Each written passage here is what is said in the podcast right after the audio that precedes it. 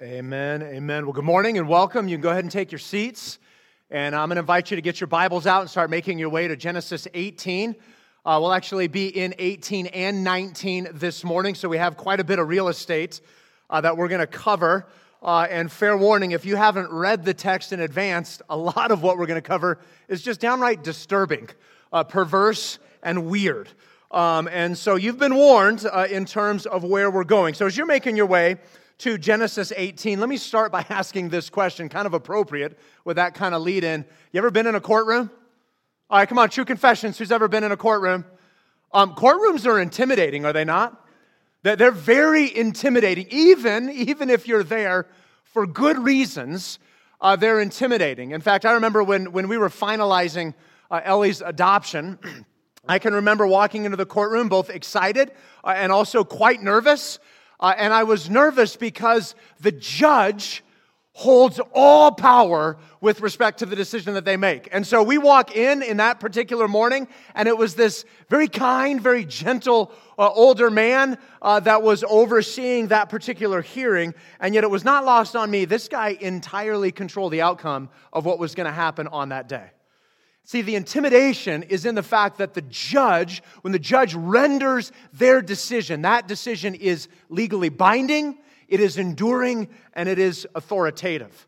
And I say that because that's exactly what we're going to see in the text here this morning. Uh, Genesis 18 and 19 is going to examine God's judgment on Sodom and Gomorrah. God will sit uh, on the bench as judge and will render and execute his judgment. And so, what God's word is going to lead us to is this idea right here that God graciously warns and intervenes before executing his righteous judgment. Let me say that again that God graciously warns and intervenes before executing his righteous judgment. And so, with all that's in front of us, we would do well uh, right now to stop, to pause, to pray, to submit ourselves to the Lord uh, and all that God has for us here uh, this morning. So, why don't you join me as we go to the Lord uh, in prayer? Uh, gracious Heavenly Father, uh, God, we thank you for this morning. God, we thank you for this day. And uh, God, we thank you for your word, even this word that in many ways will be piercing. Um, God, it will be uncomfortable. it will be challenging in a, a, variety of ways. And yet, God, we're thankful for your word. God, we're praying that your word would do your work, that we would be yielded and submitted to your spirit in all that you have for us uh, here this morning. Uh, Father, as always, we want to pray for another church in the area. This morning, God, we're praying for Church of the Redeemer and for pa- Pastor Robert Browning. God, we pray uh, that you'd be working in that body of believers uh, in the same way that we desire that you'd be working and moving within uh, each of us. And so, Lord, would you have your way?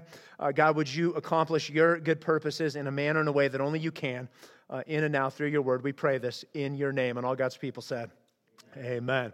All right, the title of the message this morning is God's righteous and gracious judgment. God's righteous and gracious judgment. And again, this idea that God graciously warns and intervenes before executing his righteous judgment. And so you probably already picked up on this tension, this duality of both the grace of God and the righteousness of God. Uh, and that's intentional because as we move throughout, I want us to be able to see in this text both the grace of God in his intervention and his warning, but also the justice and righteousness of God as he executes his judgment. So, with that, let's get into the text, starting here in 1822. Uh, and and uh, what we see initially here is Abraham's intercession. Abraham's intercession. Intercession is another word for prayer. Uh, so look at your Bibles. Here's what it says. I'm going to read a portion of this uh, to get us started. It says this So the men, right, this is the two angels that accompanied the Lord uh, in the first part of chapter 18. So the men turned from there and went towards Sodom. But Abraham stood still before the Lord.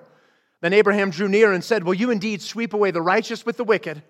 Suppose there are 50 righteous within the city. Will you then sweep away the place and not spare it for the 50 righteous who are in it? Far be it from you to do such a thing, to put the righteous to death with the wicked, so that the righteous fare as the wicked. Far be that from you. Now, listen to this next line. This really is uh, the, the, the epicenter of all that we're going to see in the text this morning. Shall not the judge of all the earth do what is just? And the Lord said, If I find at Sodom 50 righteous in the city, I'll spare the whole place for their sake.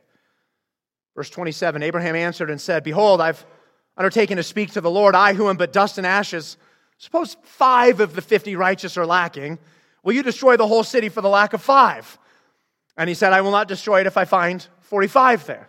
Now, I'm not going to read the rest of the passage, but essentially what Abraham does is he continues to bargain uh, or, or, or, or, wager with God and basically gets all the way down to 10. God, if there's 10 righteous people, will you spare the city? To which God says, Yes, I'll spare the city. Uh, and then the Lord and Abraham depart from there. Now, now, this is Abraham's intercession. All of this is prompted by what we saw at the end of last week in verses 16 to 21, when God revealed his plan that he was going to bring judgment on Sodom and Gomorrah. And so Abraham, in response, begins to intercede uh, on behalf of the city. Now, part of what's really surprising about this is that he's interceding uh, for a city full of wicked foreigners.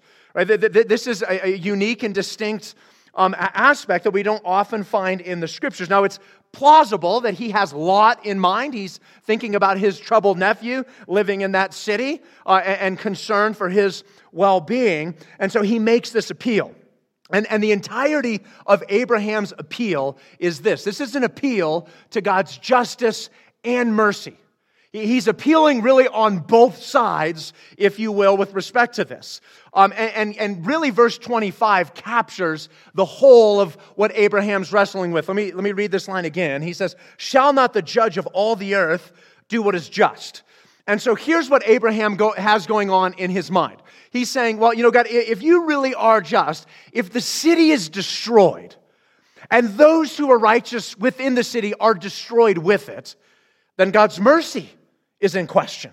But, but if the city is spared, uh, and all the guilty within that city escape the just punishment that they deserve, then God's justice is in question. And so, from Abraham's perspective, God's got a real dilemma here. He's got a real problem if there's anyone righteous in the cities of Sodom and Gomorrah. And so the entirety of Abraham's prayer is, is resting on this premise that God is righteous in his being and just in his action. And of course, I, I think at, at some point Abraham realizes, you know, I've been to Sodom, 50 righteous people. That's kind of a generous ask, right? And so he starts whittling it down until you get all the way to 10. And the truth is, God would spare the city for one. We'll actually see God spare another city for one in chapter 19. But it's this bold, comical move um, that, that, that, that, that puts forth this question How is it that God can simultaneously preserve both his justice and his mercy? How can the innocent be spared, and how can the guilty be punished? And, loved ones, that, that question is only resolved, it's only remedied in one way, and it's remedied in the cross of Jesus Christ. That's the only place where this is going to be explained. This is the only place where this is going to be resolved. It's been well said that the cross of Jesus Christ is the place where God's justice and his mercy kiss. Listen to what Paul says in Galatians chapter 3. He says that Christ redeemed us from the curse of the law by becoming a curse for us. Right? We're told in 1 Corinthians 1 that we become the righteousness of God. So listen, listen. Here's how God resolves this. It's in the cross. Jesus dies in your place and in my place. And his death, right? His death, that is the punishment for the wicked right? The wrath that you and I deserve in our rebellion against God is paid for by Jesus. And then in faith, when we trust in Jesus, the righteousness that belongs to Him and to Him alone is now imputed or granted or placed upon you and I. And so that's how the innocent are spared. Right? Sin is punished in Jesus, and the innocent, those who believe in Jesus, are now spared from God's destruction. And part of what's fascinating is in all of this, Abraham, probably unknowingly to him, is directing us towards the saving work of Christ. Right? That, because right, we wrestle with this question yeah, how do you do this? Well, it's going to be accomplished in Jesus. Right? As Abraham says, God, how will you both be merciful and just? It's almost as if God is saying, here's Jesus, here's how, which is awesome. And it is the basis of our salvation. One other note that I think is worth making here with respect to Abraham's intercession and another way in which he directs us towards Jesus is how Abraham is a foreshadow of a future intercessor. Abraham here is prefiguring what I think is one of the most glorious realities uh, for you and I as believers, and it's this that Jesus intercedes, that Jesus is praying for you and I. In fact, he's doing that right now. Did you know that? Jesus is praying for you and I right now. Right? He's praying for me to preach better, and he's praying for you to listen better. I don't know if that's what he's actually praying, but he could pray those things. But he is definitely praying for us right now. Let me prove this biblically. In John 17, in his high priestly prayer, here's what Jesus prayed. He said, I do not ask only for these, he's talking about the disciples, but also for those who believe in me through their word. If you're a follower of Jesus, he's talking about you. In Romans 8, it says Jesus is the one who died, more than that, who is raised, who's at the right hand of God, who indeed is, present tense, interceding for us. He's doing it right now. Hebrews 7. He, Jesus, is able to save to the uttermost those who draw near to God through him, since he always lives to make intercession for them. Loved ones, your Savior and my Savior is praying for you and I right now. And, and he, here's, here's what this means, right? Here's, here's some of the implications of this. Uh, I'm actually going to steal a quote here from a, a, an old Scottish minister, a guy named Robert Murray M'Cheyne. Here's what he says about the ministry of Jesus' intercession on, on our behalf. He said, If I could hear Jesus praying for me in the next room, I would not fear a million enemies. He's like, Man, if I could hear Jesus praying for me, I, I'd take on the world. And he goes on and he says this He says, Yet the distance makes no difference. He is praying for me. Now, now I don't know about you, but how encouraged do you get when someone else tells you, hey, I'm praying for you? That's, it's, it, I like, at no time in my life have I been like, that's discouraging, right? That's always encouraging. And yet, and yet, it gets way better because God's saying, Jesus is praying for you. You hear that and you're like, let's go, right? We can walk in confidence knowing that Christ is praying for us. And so, loved one, listen, listen. What, what's, what's that thing? What's that situation? What's that circumstance? What's that difficulty? And you're like, what is that thing? And here's what you have to know Christ is praying for you in that right now. And so, loved one, walk in confidence knowing that Jesus is praying for you. Abraham's intercession. What a beautiful reality that unfolds here, which leads us uh, really into the, the, the, the root or, or, or the, the, the epicenter of the story that's in front of us uh, because the focus shifts here from uh, the Lord and Abraham on the hill and takes us down into the valley into uh, Sodom and Gomorrah and the surrounding communities. And here's what we see starting in verse or in chapter 19. Uh, this is God's rescuing intervention. God's rescuing intervention. And as we move through this, again, let me just remind you we want to see both God's grace and how God is warning and, and intervening, as well as God's justice, right? How He is punishing the wicked and they are getting what they deserve. So look at your Bibles. Uh, let's just begin to set the stage. 19.1 The two angels came to Sodom in the evening, and Lot was sitting in the gate of Sodom. So the angels arrive and they are met as they come into the city by Lot himself. Now, this phrase, Lot was sitting in the gate, that, that, that has some implication to it. Uh, Lot's place indicate, indicates a few things. It indicates his assimilation into the city, the influence that he now has in the city, uh, and his partic- participation with the city. Uh, in short, Lot is now full tilt. Uh, he's all in on what's going on in the city of Sodom. And we'll get to some of those implications a little bit later. Uh, but notice the story begins innocuously enough uh, with what we see in verses 1 through 3, and it's the hospitality of Lot. So look at what he says. When Lot saw them, he rose to meet them and bowed himself with his face to the earth and said, My lords, please turn aside to your servant's house and spend the night and wash your feet. Then you may rise up early and go on your way. They said, No, we'll spend the night in the town square. But he pressed them strongly. Lot's like, No, man, I know what goes on in the city. You, you don't want to stay here. So they turned aside to him and entered his, in, entered his house. And he made them a feast and baked unleavened bread, and they ate. And so, similar to what we saw with Abraham last week in chapter 18, he welcomes his guests. He invites them into uh, his home, uh, though he does have to kind of strong arm and coerce them uh, to get them to come in. They do uh, come in. Now, let me also just make this note here. Uh, don't let the unfolding events delude you into any way uh, into thinking that, that the angels needed Lot to rescue them. No, Lot needs the angels to rescue himself. The angels were there to destroy the city. they, would be just fine whether or not they were invited in. Uh, but what we do see is this hospitality of Lot. And as you think about that, let me just remind you last week, right? We, I, I, there was this hospitality challenge uh, that we gave to you all as a church. And the challenge was this that between now and Easter, that, that you would invite a non believing person in your life uh, to church and you would invite them into your home. Uh, we think probably the easiest way to do that is to combine both, invite them to join you on Easter and then also into uh, your home. So you have four weeks, right? You got four weeks. Uh, to, to, to, make a run at this challenge. Uh, Lot here is demonstrating hospitality, as should we. Uh, but the story really begins to pick up starting in verse 4. and uh, here's what we see uh, in verses 4 through 11. A lot of it is just wildly disturbing. Um, and so we've captured it under this heading here the sin of the people. It's the sin of the people. And, and as disturbing as this is, it's actually really insightful for us as well.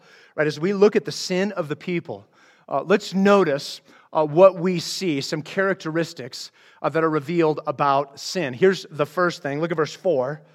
It says, But before they lay down, the men of the city, the men of Sodom, both young and old, all the people to the last man surrounded the house. So just make note of this sin is comprehensive in nature. It's comprehensive in nature. It's the young and the old, it's all the men, right? All the people to the last man. Here, here's the point that everyone, everyone is subjected to sin because everyone, or, or let me say it this way, no one is immune to sin. It's comprehensive in nature. The entire city is infected by sin, which, by the way, is true of us. Right? Paul tells us in Romans 3 with unflinching clarity that all of us have sinned and fall short of the glory of God. And he spends 10 verses telling us all the ways that we have sinned uh, to drive home that point, right? That sin is comprehensive in nature without exception. We've all sinned and fallen short of the glory of God. And not only that, but sin also comprehensively corrupts that, that, that we're all subjected to, to the corrosive uh, corruption uh, uh, of sin. And that's going to be really important to keep in mind as we make our way through this text because there, there, there's this uh, implicit danger that lurks right underneath the surface, uh, particularly in a passage like this. And, and, and the danger is this, loved ones. It's that as we read this passage, there is going to be a temptation from each of us to look at the people in the text and go, oh, they're, they're worse than me. And at some level, they're terrible, okay? Um, but, but we look at them and we're like, oh, they're so bad. And then to look at ourselves and go, you know, my, my sin's not that bad. Okay, listen very carefully to me. You and I are corrupted by the same thing that the characters in this text are corrupted by. The same sin that infects them is the same sin that infects us. That our defiance and our rebellion puts us in the same posture and same place of our need for Christ that they have as well. We too are guilty, right? We, we, we just, just established that. And so we too need the rescue of Jesus. So we see that sin is comprehensive in nature. Notice, starting in verse 5, that sin distorts God's good design. Look at what it says. And they called to Lot, Where are the men who came to you tonight? Bring them to us that we may know them. That word know, that's a sexual term. Um, they, they want to have sex with these guys. Lot went out to the men at the entrance, shut the door after him, and said, I beg you, my brothers, do not act so wickedly. And you're like, oh, good for Lot, except he does something really stupid too. Look at what he says in verse 8. Behold, I have two daughters who have not known any man, right? They have, uh, they're virgins. Let me bring them out to you and do to them as you please. Only do nothing to these men, for they have come under the shelter of my roof. What is happening? This is so twisted, so perverse, so sordid, loved ones. This is what sin does it distorts. Right? You see the distortion of God's good design, and the confines of proper sexual expression reserved for marriage. You see the disregard for the value and the dignity of image bearers. I mean, Lot is making his daughters a commodity to be uh, offered and, and appease this mob. You've got the attempted exploitation of others to satisfy the sexual desires of these uh, individuals. You, you see people being objectified. This is, this is all a distortion. It's a wildly disturbing scene, is it not? You've got sexual perversion in a multitude of forms. You have homosexuality, you have attempted rape, you have orgy, um, you, you've got the mob doing their part. You got Lot offering his daughters like unpaid prostitutes. What is happening? Okay, l- let me ask you this question. If I asked you, is Lot righteous? Right? Because that's the whole thing, right? God's not going to sweep the city away if there's any righteous. Is Lot righteous? What would you say? Anybody want to go, he's definitely righteous? Anyone in on that? Okay, here, here's what you have to know. Here's what you have to know. The New Testament in 2 Peter 2, in 2 Peter 2, it tells us that Lot's righteous. In fact, it tells us three times. Three times. And, you're like, how? Well, here, let me just read it. Let me read it. Here's what Peter says. Uh, in fact, you might want to mark 2 Peter 2. We're going to reference it a few times uh, through, through the remainder of our time together. I'm going to read verse 7 and 8. Uh, but, but really, from verse 6 to verse 9 would all be uh, appropriate. Verse 7 And if he rescued righteous Lot, greatly distressed by the sensual conduct of the wicked, for as that righteous man lived among them day after day, he was tormenting his righteous soul over their lawless deeds that he saw and heard. Right? Three times, righteous Lot. Now, I don't know about you. I read Second Peter and I'm like, Peter, did you read Genesis? Do you not know what's going on? Like, how can you say that? And yet, as we think about Lot, I think Lot, in so many ways, listen, listen, in so many ways, Lot captures the reality of what is true for so many of us in our spiritual lives. And you might be like, how dare you? No, no, okay, let, let me explain. Loved one, how is it that Lot is righteous? Right? How could that possibly be? How could the New Testament possibly tell us this man is righteous? Well, let me ask you another question. How could you possibly be righteous? How is it that you could possibly be righteous? Because here's what I know it's not because of your conduct. I know I'm not righteous because of my conduct. See, you are saved the same way that Lot is saved, not because of your own righteous conduct, but because the blood of Jesus was shed on your behalf, and instead of having to account for your wickedness, you have the righteousness of Christ that is now placed upon you. Right? Our sin is comprehensive. We know that. We're saved by faith in Christ and in Him alone. And in that, we receive the righteousness of Jesus. Here's the issue for Lot.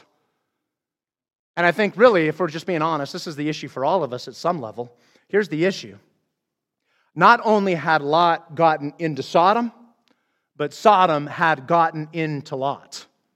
And so here's the conflict, right? Here's what plays out in all of our lives at some level. Because we're all flawed, we're all marred, we're all gripped by sin. We do this thing where we will vacillate, right? Back and forth. In one sense, I can be uh, uh, appalled um, and, and, and offended and repulsed by the world. And then I vacillate back over to the other side where I'm enticed and I'm attracted and I'm allured to the world. And it's true for all of us. In fact, that pendulum can swing in a matter of moments, can it not? And so Lot, as Second Peter tells us, right, he's simultaneously tormented and enticed. We know that he's righteous because of his faith, not because of his conduct. And yet he acts so wickedly. And I think we look at all of this, got to ask some questions of ourselves. Just ask yourself this Am I, am I enticed by the world? Am I tormented about sin? Am I grieved by the godlessness that I see in the world? And then, right here, here's the pressing matter Am I equally grieved by the godlessness that I see in myself? Am I galled by the evil around us? Or do I find myself tolerating, calloused, maybe even allowing it? See, if we're going to be honest, what we realize is that we too struggle to vacillate back and forth, where I'm repulsed by the world, but also allured and gripped by the world.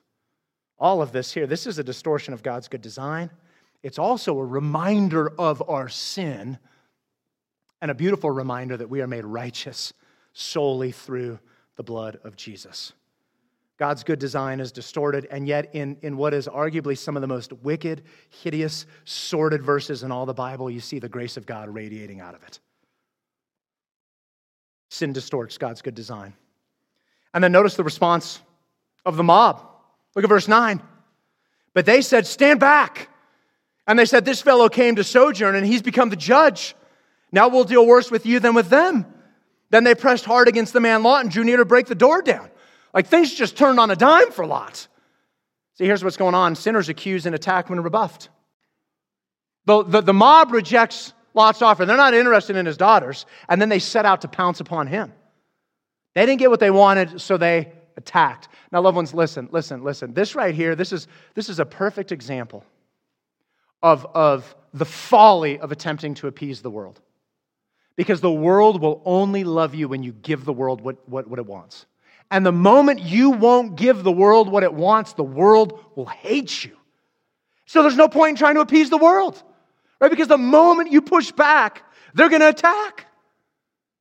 And so, God help us, right? God help us to be people who will hold fast, that will be faithful uh, to the Lord. Seeking approval from the world is a fool's errand and it is a compromising endeavor. Let us have nothing to do with it. And so, then finally, what we see in verse 10 and 11 is that sin is restrained by the Lord. Look at what it says starting in verse 10. It says, But the men reached out, right? The two angels reached out their hands and brought Lot into the house with them and shut the door. See, they're being rescued. They're intervening on behalf of God for Lot's sake. And they struck with blindness the men who were at the entrance of the uh, house, both small and great, so that they wore themselves out, groping for the door. Right? Lot is rescued because evil is restrained. And as you, you think about this, here, just make note of this. There is rampant uh, evil and wickedness in the world all around us. And yet, listen to me, listen to me. You and I are largely ignorant of all of the evil and all of the wickedness that exists because God restrains said evil. So, for as bad as you think the world is, it could actually be significantly worse. And the reason that it's not worse is because God restrains evil. And so, praise God right? Praise God that sin is restrained in our world and that you and I really have no idea how bad it really could be. This is the sin of the people, which maybe if I'm just being a little more direct, this is the sin of you and I. Because it's, it's you and I. This is also us. And so notice now, starting in verse 12, where God warns, right? We see God's warning of judgment. And again, there's grace. There is grace in this warning. God could have just started rain and fire and sulfur right there in that moment. But there's grace in this warning. And so look at what it says. And the men said to Lot, Have you anyone else here, sons in law, sons, daughters, or anyone you have in the city? Bring them out of the place. For we're about to destroy this place because the outcry against its people has become great before the Lord, and the Lord has sent us to destroy it. So Lot went out and said to his sons in law who were to marry his daughters, Up, get out of this place, for the Lord is about to destroy the city. But he seemed to his sons in laws to be jesting. As the morning dawned, the angels urged Lot, saying, Up, take your wife and your two daughters who are here, lest you be swept away in the punishment of the city. This is shocking. Look, look at what it says next. But he lingered. What is wrong with this guy? So the men seized him and his wife and his two daughters by the hand, the Lord being merciful to him, and they brought him out of the city and set him outside the city. They're literally dragging him out. And as they brought them out, one said, Escape for your life do not look back or stop anywhere in the valley. Escape to the hills, lest you be swept away. Now, you think, you think they'd be moving like Usain Bolt style uh, up into the hills at that point, and yet they don't. Look at, look at what Lot does. This guy is clueless. And Lot said to them, Oh, no, my lords. Behold, your servant has found favor in your sight, and you have shown me great kindness in saving my life. So he understands I've been spared. He starts bargaining. I cannot escape to the hills lest the disaster overtake me and I die. Behold, th- this city is near enough to flee to, and it's a little one. Let me escape there. Is it not a little one, and my life will be saved? And then stunningly, the, the angels acquiesce to this request. Verse 21, he said to him, Behold, I'll grant you this favor also, that I will not overthrow the city of which you've spoken. Escape there quickly, for I can do nothing till you arrive there. Therefore, the name of the city was called Zoar. This is God's warning of judgment. And the focus here pivots now to Lot and his family and their preservation. Uh, Lot is now made aware of the coming judgment that we, as the readers, have known about since the middle of chapter 18. Uh, by the way, the people have proven themselves worthy of judgment uh, that is about uh, to come upon them. And yet again, this, this is a remarkable grace. Notice how we see God's grace, first of all, in that God's judgment is announced. Right? The angels come, they, they announce this judgment. It's gracious of God to issue a warning before executing his judgment. Uh, last fall, we worked our way through the entire book of Jeremiah, where for 40 years, God warned wicked Judah about the coming judgment. And they ignored it. And so they, they, they succumbed to it. The entire Bible is a warning of God's coming judgment. See, no one, no one's going to stand before God and say, you know, you didn't say anything about this. No, God has warned us repeatedly. In fact, the issue for some is what we see in the sons in law. God's judgment is announced, but also make note of this that God's judgment is ignored. Right? With Lot's son in laws, they, they, they just ignore the warning. And ignoring the warning cost them their life. And the same is true for any of us. Loved one, listen to me, listen to me, listen to me. If you ignore God's warning, it will cost you your life. Let, let me read here from the book of Jude. I don't know if you've spent much time in the book of Jude. Jude's a fascinating book, also some odd things in the book of Jude. Uh, but Jude's really clear about this point that we're making right here. So let me read here. I'm going to start in Jude, uh, verse 5. Uh, there's, there's no chapter breaks in the book of Jude, it's a short book. So I'm going to start in verse 5. It says this Now I want you to remind you, although you once fully knew it, that Jesus, who saved a people out of the land of Egypt, afterward destroyed those who did not believe. God's not afraid of destroying his own people. If you don't believe, you're going to face judgment. Verse 6 And the angels who did not stay within their position of authority but left their proper dwelling, He's kept in eternal chains under gloomy darkness until the judgment of that great day. Angelic beings, right? You don't get a free pass. If you're going to defy God, if you're going to ignore what he's saying, you're going to fall under his judgment. Now look at verse 7 in Jude. Right? This is, uh, has to do with our text. Just as Sodom and Gomorrah and the surrounding cities, which likewise indulged in sexual morality and pursued unnatural desire, here it is, serve as an example by undergoing a punishment of eternal fire. Jude is telling us this is a warning. What you see in Genesis 19, that's a warning for you to know that if you reject what God's saying, you're going to suffer his wrath. The second Peter text that, that, that, I told you to, to mark, he says in that text, right, that God's going to turn Sodom and Gomorrah to ashes and he's going to make them an example of what happens to the ungodly. And I say that because if any of you, if any of you are sitting in this room and you're not a believer, you have not yielded your life to Christ, you have not surrendered your life to Christ, you have not trusted in Him and Him alone in faith, then here's what you have to understand. You got to hear this warning. This is the most significant, substantial warning that you will ever hear. And I pray that you would hear it because God is warning you. He is announcing a word to you that you desperately need to hear. Because if you ignore God's warning, it is going to cost you your life. And even in this text that we're looking at in Genesis 19, right? God is issuing a warning, but God is not going to warn in perpetuity. A, a moment is going to come where the warnings cease and the judgment is then executed. Right? For, for, for Sodom, the day of death is upon them. The day of death is upon all who reject and fail to believe in God's word. Now, for those of you who are believers, it's a great reminder of what you and I are mercifully spared from, is it not? Right? Praise God, you and I are not consumed in wrath that we deserve but instead clothed in the righteousness of Christ. And so we see God's judgment is announced, it's ignored. And then, in, starting in verse 15, we see God's intervening mercy takes over and rescues us. And so the angels are telling Lot, Get out! And he lingers. Why? Like, why does he linger? Has he become desensitized to the sin of Sodom? Is he reluctant to leave this life behind? We, we don't fully know, but, but he lingers and so the Lord, right, the, the, through the angels, graciously, they grab him by the hand and they're dragging him out of the city. And, and the text even says, right, look at what it says the Lord being merciful to him. God proactively acts to spare Lot and his family from sure destruction. I mean, the image is striking is that now you see the angels grabbing his hand and like dragging him along. It's like a parent who's got a young child who's reluctant. You ever had this experience, right? You're kind of dragging your child into something. It's like that. The picture of what God does for us. He grabs us and drags us from judgment to safety. And then, in spite of all of this, right, they're, they're out of the city. Lot's commanded, go to the hills, and he's like, I, I can't. And as, essentially, he says, Let me go to Zoar. Like, why, why Zoar? Why, why, why, this little town? Now, we don't know for sure, but here, here's what's most likely of the case. What's most likely is that Zoar is a mini version of Sodom. And so, this is likely insight into the fact that Lot just can't let go of Sodom. The trappings and allure of Sodom still hold him, still grip him, which really makes God's rescue and favor even more profound. Because don't miss what God's doing in this moment, right? In spite of his lingering, in spite of Lot's conflicted allegiance, he's shown favor. God, rescues Lot. He grants Lot his request in spite of his very questionable conduct.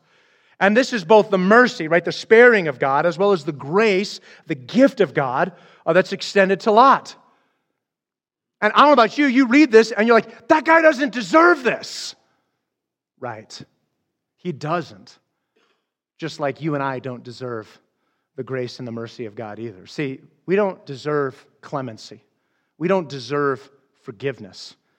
We don't, we don't deserve that from God, yet they're ours in Christ. And we, we, we don't deserve the grace and, and the kindness and the compassion of God, but they're ours in Christ. And so just ask yourself where are the places that God has intervened in your life and shown mercy? Where are the places that God has rescued you? And as you think about those places, what have, has been your response to God's intervention? Has it been a response of gratitude? Has it been a response of worship? Or if you're just being honest, is there this sense of entitlement? Well, God owes me that. I, I deserve that. No, like Lot, we deserve none of that and yet we're graced by God in his kindness. And so God's warning of judgment gives way to God's execution of judgment, starting in verse 23.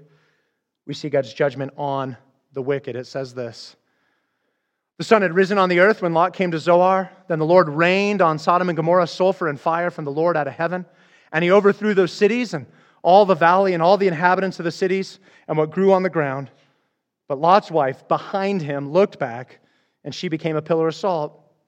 And Abraham went early in the morning to the place where he had stood before the Lord. And he looked down toward Sodom and Gomorrah and toward all the land of the valley. And he looked, and behold, the smoke of the land went up like the smoke of a furnace. So it was that when God destroyed the cities of the valley, God remembered Abraham and sent Lot out of the midst of the overthrow when he overthrew the cities in which Lot had lived. This is God's justice. Right? The warning's over. Judgment's being executed. The Lord is raining fire and sulfur, sulfur down on Sodom, which uh, I think at this point it's safe to assume God did not find 10 righteous people in the city, right? Um, and yet, here's what's fascinating is God spares Zoar for the sake of one very questionably righteous individual. So the issue is not God's mercy. The issue is the wickedness of humanity.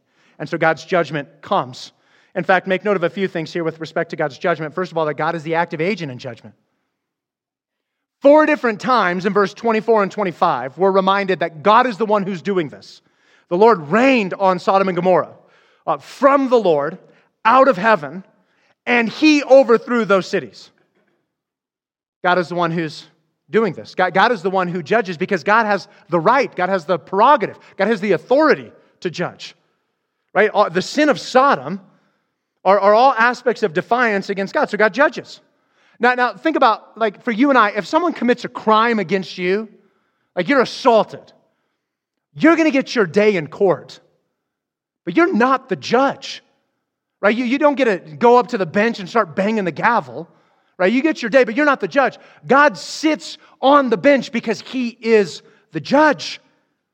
That's why he's the active agent. He's the one that's doing this. He has the authority and the position and the prerogative to render judgment on sinful humanity. And so he does. But notice also this when we look at Lot's wife, just make note of this there are no exceptions for defying God's command. No exceptions. Right? So, so Lot's wife struggles to leave Sodom, uh, defies God. Right? In verse 17, they were warned, don't look back. And she looked back, and she becomes a pillar of salt. Now, we got to talk about this for a moment because I think in most of our minds, we envision this scenario where they're all heading to the hills, and she kind of glances back over and, like, frozen. Pillar of salt, and she dies. I'm not going to say that that couldn't be the case although that's highly unlikely, here's what's far more likely that's happening here is that she lingered and she found herself conflicted, tore between the two. Now, Lot and his daughters, right, they're on their way. And as she lingered, she subjected herself to the fire and sulfur that rained down upon her, eventually overcoming her. Uh, and as she was consumed, she was salted. Either way, don't miss this the defiance of the command led to her destruction. You hear that? The defiance of her command of the command led to her destruction. And so, loved one, hear me very carefully when I say this. There are no exceptions. When we defy God's word, we're subjected to God's wrath. When we defy God's word, we're subjected to God's wrath. And yet, as the scene shifts from the valley to the hillside, there is this beautiful portrait of God's grace and God's promise seen in Abraham. Right? We see here that God remembers his promise and his people. Abraham stands there surveying the destruction that is befalling the city. Uh, we don't know what he knows. Maybe he's wondering about Lot. Maybe he knows Lot has been spared. We don't know. And yet, as he stands there, it, it, it's hard to not think about uh, the, the, the question that he posed back in 1825 Will the judge of the earth do what is just? And the answer unequivocally is yes. On both sides. As the judgment rains down, right, the fire and sulfur consumes the wicked. Look what it says in verse 29. So it was that when God destroyed the cities of the valley, God remembered Abraham and sent out sent Lot out of the midst of the overthrow when he overthrew the cities in which, God, in which Lot had lived. See, that phrase, God remembers, what that phrase, you see that different places in the Bible, and that what, what it really means is God is going to do exactly what he promised that he was going to do. God remembered Noah in Genesis 8. God remembers Abraham here in Genesis 19. God's going to remember Rachel in Genesis 30. She's going to get pregnant. God's going to remember Israel in Exodus 2, and he's going to take them out. It's not that God forgot, it's an indication that no, I know my promises, I know my people, and I'm going to act on their behalf. Will the righteous judge, right? Will, will, will, the righteous judge, the judge of the earth, do what is just? Yes, on both sides. And so, loved one, you can know that God remembers his promises and his people. God will do what he has promised. Which leads here to the conclusion of this account, also the conclusion of what we see of Lot in the book of Genesis, and unfortunately, we have another disturbing account uh, in front of us. Um, let, let me read it, and we'll make a couple of comments with respect to it and be done. Here's what it says. Now, Lot went up out of Zoar and lived in the hills with his two daughters, for he was afraid to live in Zoar. Did you catch that? No, I can't go to the hills. Let me live here. And as soon as he gets to go to the hills, he's like, uh, never, or, or go to Zoar. Never mind, I'm going to the hills. This guy can't make up his mind. Look at what it says next. So he lived in a cave with his two daughters. And the firstborn said to the younger, Our father is old, and there's not a man on the earth to come into us after the manner of all the earth. Come, let us make our father drink wine, and we'll lie with him so that we may preserve offspring from our father. So they made their father drink wine that night. And the firstborn went in and lay with her father. He did not know when she lay down or when she arose. Uh, verses 34 and 35 detail how the younger daughter did the same thing the next night. Let me pick it up in verse 36. Thus, both the daughters of Lot became pregnant by their father. You're like, man, just when I thought this story couldn't get any creepier, they did it. Like they managed to pull it off. The firstborn bore a son called, uh, bore a son and called his name Moab. He is the father of the Moabites to this day. The younger also bore a son and called his name Ben-ammi. He is the father of the Ammonites to this day. This here is a warning of loving the world over loving God. This is a warning of loving the world over loving God. It's the culmination of the life of a man who has continually and increasingly chosen the world over the Lord. And loved ones, it serves as a striking warning uh, to you and to I. And so I, I want you to consider Lot's progression through the book of Genesis.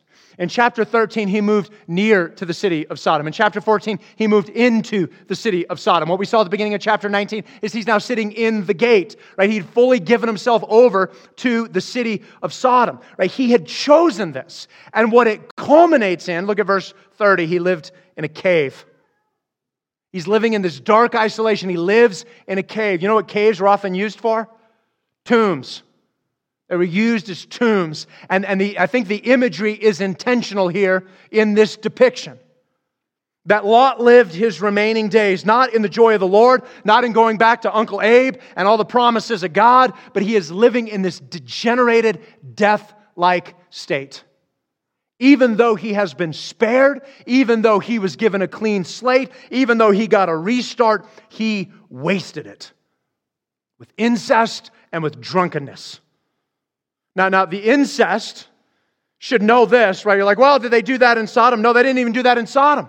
Incest was unilaterally rejected and abhorred in the ancient Near East. Lot's daughters would have known that this was evil.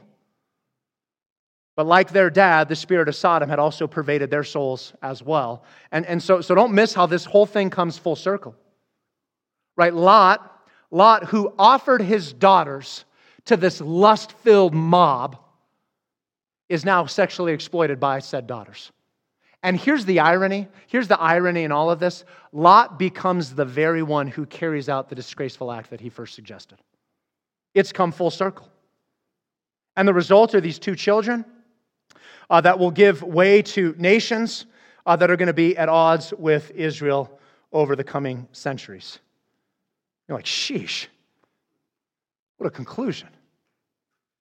Let me have us just consider Lot's life and the warning that it issues to us. Now we know, right? We know that Lot belonged to the Lord because of his faith. Second Peter tells us that. Um, and yet it's really hard. It's really, really hard to look at Lot and to not see a man who, in so many ways, wasted his life. And Lot's, Lot's life really is a warning to us to not waste your life. Lot, Lot had given himself over to Sodom.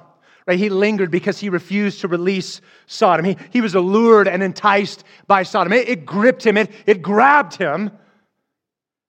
And I wonder if the very things that gripped and grabbed Lot don't also have their hooks in you and I. I, I wonder if we too struggle to live this divided life right? Well, yes, I belong to the Lord, but my heart is ever enticed, ever grabbed, ever gripped by the world. So I'm just going to ask some questions as we close, and I'm going to let you process these between yourself and the Spirit. Here we go. I got six. Number one, is there any area in my life I'm delaying or deferring obedience to the Lord? Is there any area in my life where I'm delaying or deferring obedience to the Lord? Right? In the same way that Lot lingered, are you lingering in obedience to what God is calling you to? Number two, is there any aspect of my life I am tolerating, rationalizing, or accepting sin? Is there any area in my life where I'm tolerating, where I'm rationalizing, where I'm accepting sin? You've, be, you've become accustomed to sin. You become comfortable with sin. You cherish sin. Right? You're all in on the world the same way that Lot is all in on Sodom. Number three, am I prone to love things more than I love the Lord? Am I prone to love things more than I love the Lord? Do I love the gifts of God more than the person of God? Have the things of this world, has materialism gripped me in an ungodly way? Number four, do my entertainment choices reflect a love for the world or for the Lord? Do my entertainment choices reflect a love for the world or for the Lord? Let me ask it this way The things that you watch, the things that you read, the things that you listen to, would you still partake of them if Jesus was sitting next to you? And if not, what does that reveal about your heart? Number five, is my money invested in temporal or eternal pursuits? See, Jesus taught us that money was diagnostic of our heart, right? Where your treasure is, there your heart will be also. When you look at your financial statements and records, Who do you love? Number six, do I invest my time and energy into others or into myself? Who or what gets the best of you? In many ways, Lot wasted his life. Loved one, don't waste your life. Let your life be lived in the fullness of being yielded to King Jesus in all things. Let's pray. Father, we do thank you, God, for the sharpness of your word, uh, the directness of your word. God, the way that your word will cut it straight in the ways that we needed to cut it straight. So, Father, we thank you for the ways that you have reminded us of our desperate need of you. God reminded us of our sin, and yet you have reminded us of the profound grace that is ours in Christ and the righteousness that we now possess, not because of anything that we've done, solely because of the atoning blood of Jesus in our place. God, would you help us to live in the fullness of that, yielded to you in all things? We pray this in your name. Amen.